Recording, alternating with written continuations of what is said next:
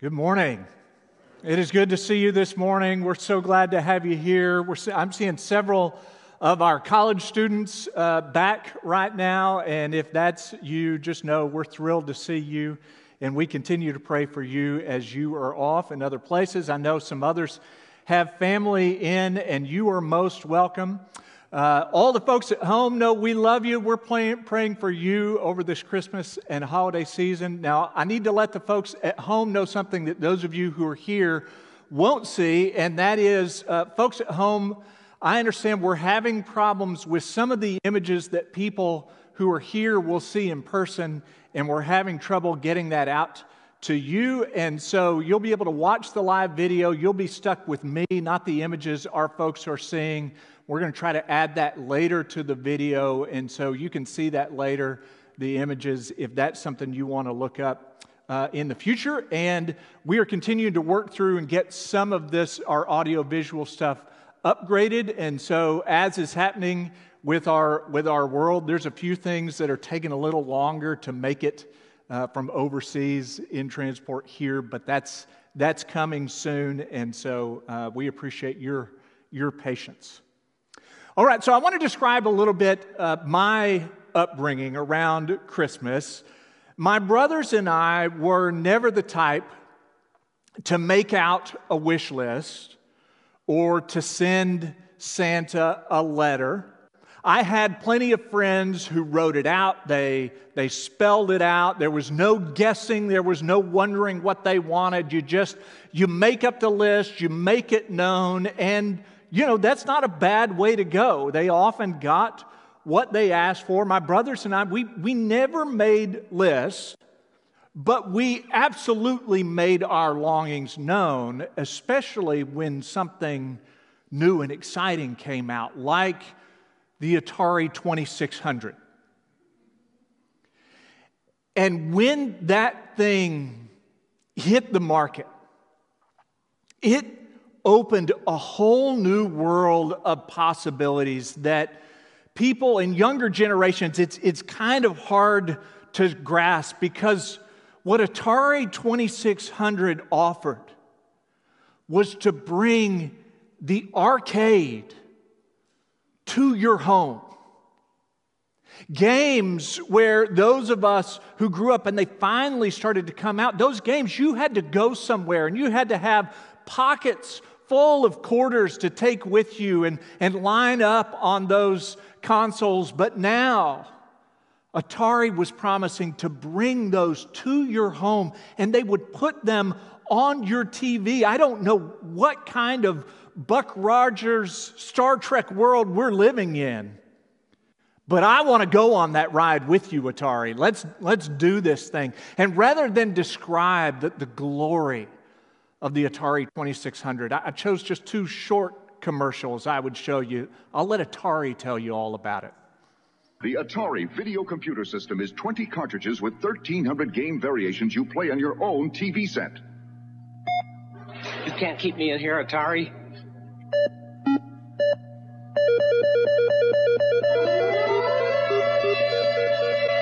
Tonight? Play it. You wanna play Berserk? You're on. Hey, where you going? Arcade! You can't play Berserk at home. Now you can. Atari! It's Berserk inside an electric maze where robots shoot with electric rays. Take that, turkey! So look out, don't get trapped or you might get zapped. Berserk is here from Atari. Can you beat that? And only for systems from Atari. Have you played Atari today? Extraordinary graphics, aren't they? In fact, I, I want to show you a side by side of the graphics from when I was growing up and those today. Now, I'm going to give you a second. Can you figure out the difference?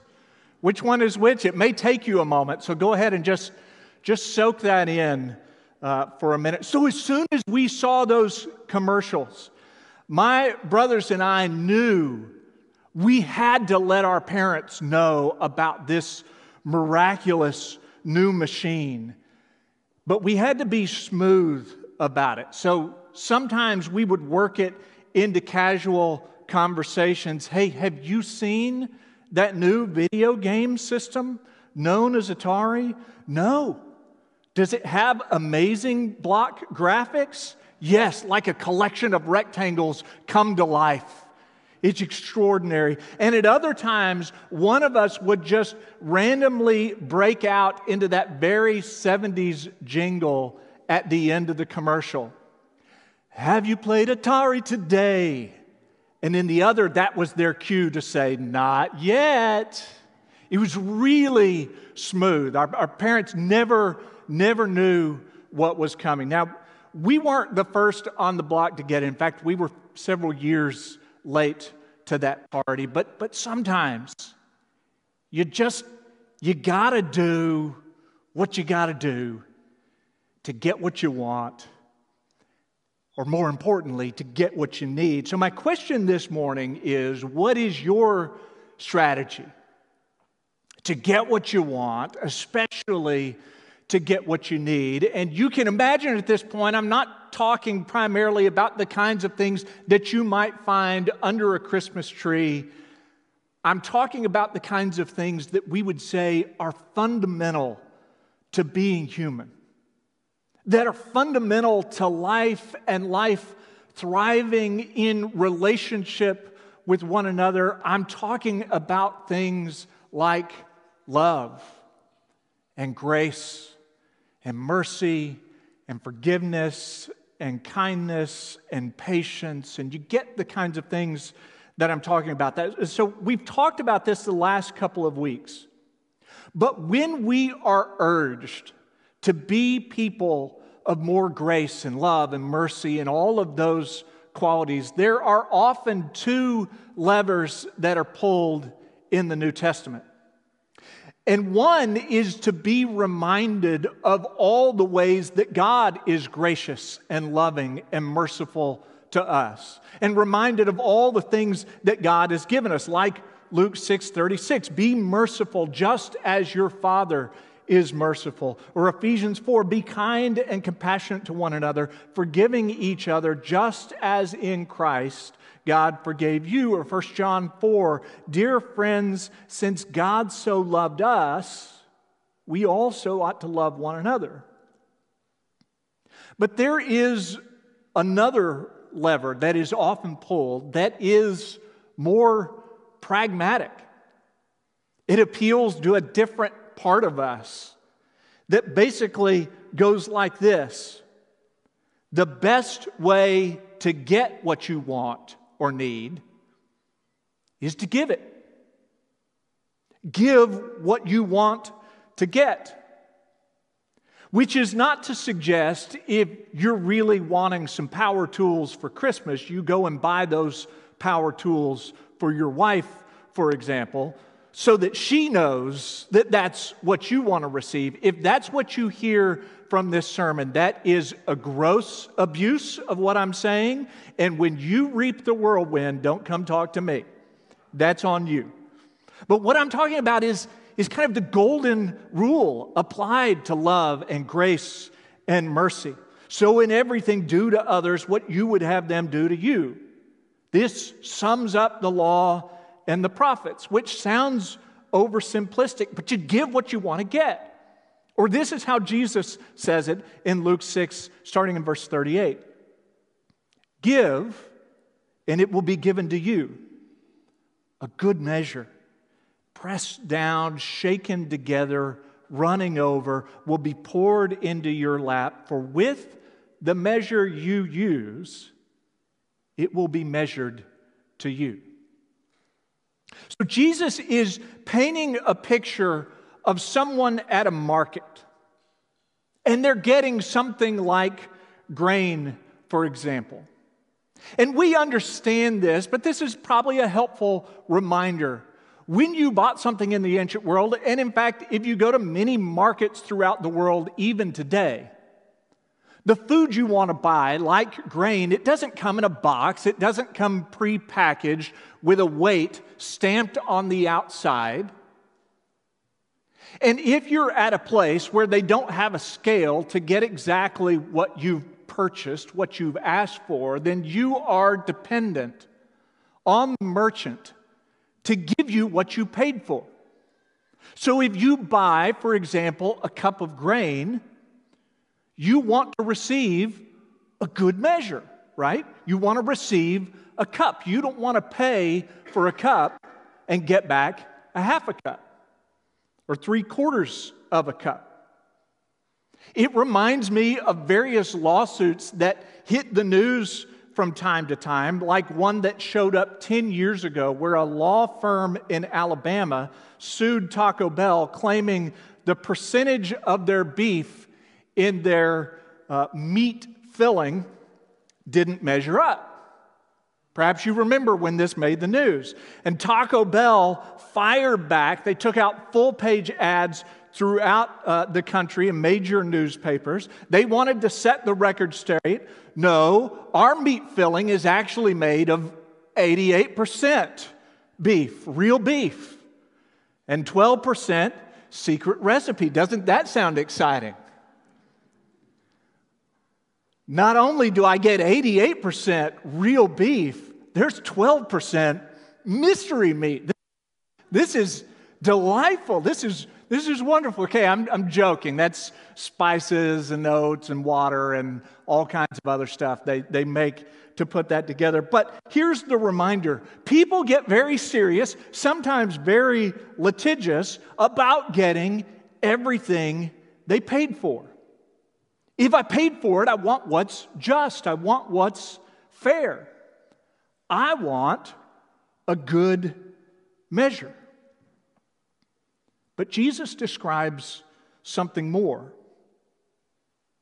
When we are generous, when we give, then he paints the picture of someone who pours the correct amount into the bowl, and then they shake it to make sure, you know, there isn't any gaps, there's not any air, and then they press it down to make sure it is completely full, it is a good measure, and then something surprising happens. They keep pouring, and it overflows so much so that you're collecting the rest in your garment.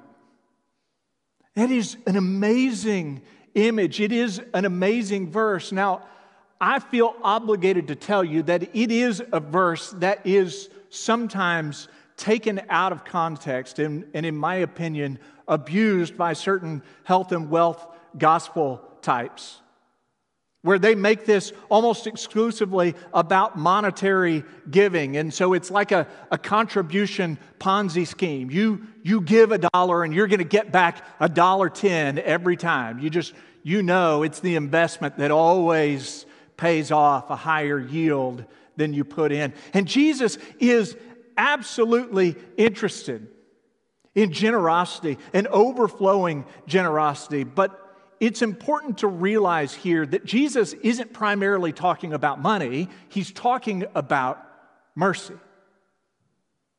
He's not talking for the most part about finances. What he's talking about is forgiveness. You dole out love, you dole out mercy, you dole out grace, you dole out forgiveness, and it comes back. In fact, it comes back in even greater amounts than you could ever give out on your own. That's the context. So look back at verse 36. I read this one, but you may not have connected that it was with this other verse. Be merciful, just as your Father is merciful. Do not judge, and you will not be judged. Do not condemn, and you will not be condemned. Forgive, and you will be forgiven. And here's our verse Give, and it will be given to you.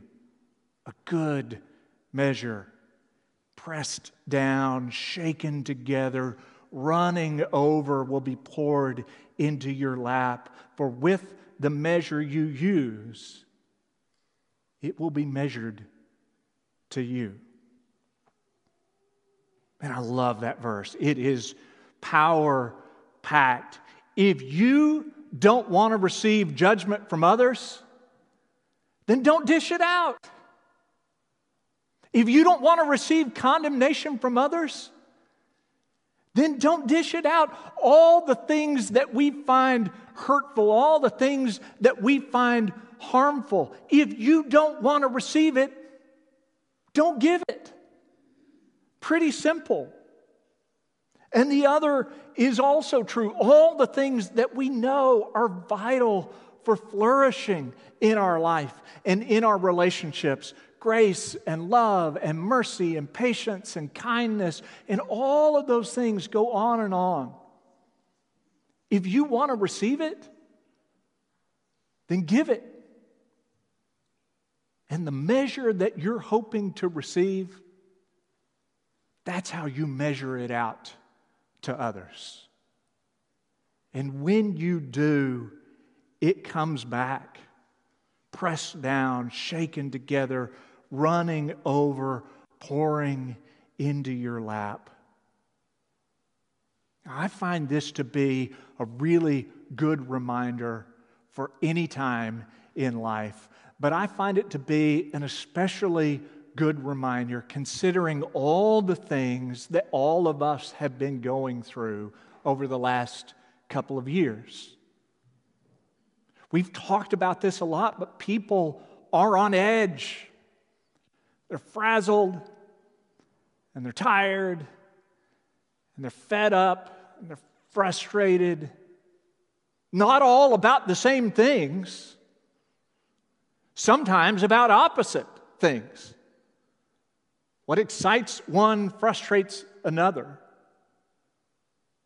But we all find ourselves in this place where there's a lot of raw, exposed nerves. And couldn't we use a people who are pouring out grace and love and mercy on a regular basis? Because in my less than gracious moments, I'm struggling with patience and I'm quick to judge. And it's so easy to put people in categories right and wrong, black and white, good or bad. The reason they don't do what I want and say what I want and stand up when I would want them to stand up and sit down when I would want them to sit down is either they must be a monster or they must be a moron. There's, there's no in between. It's easy to put people in categories. Well, the reason they do what they do as opposed to what I would want them to do is they're either pure evil or they're pure idiots. I don't know any other way to label it. So, one act of grace and mercy and patience that I'm, I'm working on in my heart, and it is an ongoing effort, is to leave room. In fact, work to fill in a better story in my mind for why people do what they do when it's not what I would want them to do. I'm trying to create a better story in my mind because a lot of times we don't have the information. We don't know all that's going on for another person, all that's led them to the place where they're at. And so we make up stories. We all make up stories. I want to make up a gracious story. I want to tell myself a more merciful story. I want to replace in my mind condemnation with compassion. I want to fill in some understanding. I want to add the patience that I want to receive. I'm going to give. And the grace that I wish people would know if you only knew. I want to give without them asking. I want to be the secret Santa and give without them ever knowing. I'm, I'm dishing out grace all through the day, even though many times people will never know that that's what I've done. I've extended mercy without them ever seeing. I've extended grace without them ever asking. I've extended patience without them ever knowing. I want to close this morning with a story that models this sort of generous grace and love and mercy and empathy. It hit the news uh, just recently. So last month, there was a bus carrying members of the Andrews High School marching band. Andrews is out in West Texas. It's about 30 miles from the New Mexico border. And they were traveling in the bus, and it was a wrong way accident. Someone came the wrong way on one of those back road highways, and I've spent more than my fair share, fair share of time out in West Texas. There's a lot of back roads, highways out there, and someone came the wrong way and hit the bus. Three people died in the accident. Other students were injured. They were all devastated. One of the people that died was the band leader. Well, a few weeks later, there was supposed to be a holiday parade in Andrews. Every year, this town of about 14,000 people has a holiday parade. And right at the center of it every year is the Andrews High School Marching Band. And the organizers of the parade thought, well, the band students probably aren't going to want to do this parade this year, given, every, given everything they've gone through and the fact that they are still grieving and mourning. But they decided, no, that's, that's exactly what we want to do. We want to honor those who lost their lives. We, we want to go through with this. But there was another problem. Along with the loss of lives, there was a loss of a lot of instruments. So there was someone who ran a music store about two hours away in Lubbock who read the story. He decided he had a relationship with band leaders all over that part of Texas and West Texas. So he started calling them up, saying, Hey, they, they want to do this parade. Do you have any extra instruments that you can loan? Said, Yeah, absolutely. And he said, Hey, you know what might be interesting? See if a few of your students would go and join them in the parade. Maybe, maybe kids from your band could go play with their band in the parade. They said, Absolutely, we'll share. Well, the night of the parade came, and 1,400 high school band students from all over West Texas drove in to play. And they, they learned the song, and this town of 14,000 had 1,400 band members, and they're all marching together and they're all playing together. And when reporters would go around and ask, you would hear what you would expect to hear. It's what I would hope someone would do for me. You hear words of empathy. I can only imagine what they're going through, so I want to be there with them. It's the kind of kindness I would want someone to show. It's the kind of love I would want someone to show. In fact, so many showed up that they had to reroute the parade route twice. Because this is a small town. They don't normally have a big parade. If you've ever been to a small town parade, you know it's not that impressive. But this one, this one was something to behold. So here's my encouragement for all of us over the coming weeks and even months. My challenge to you is my challenge for me. Look for ways to go out of your way to show mercy. Look for ways to be generous with grace. Many times in ways that the other person doesn't even know. But you know. Because you're telling a different story, because we're living a different story.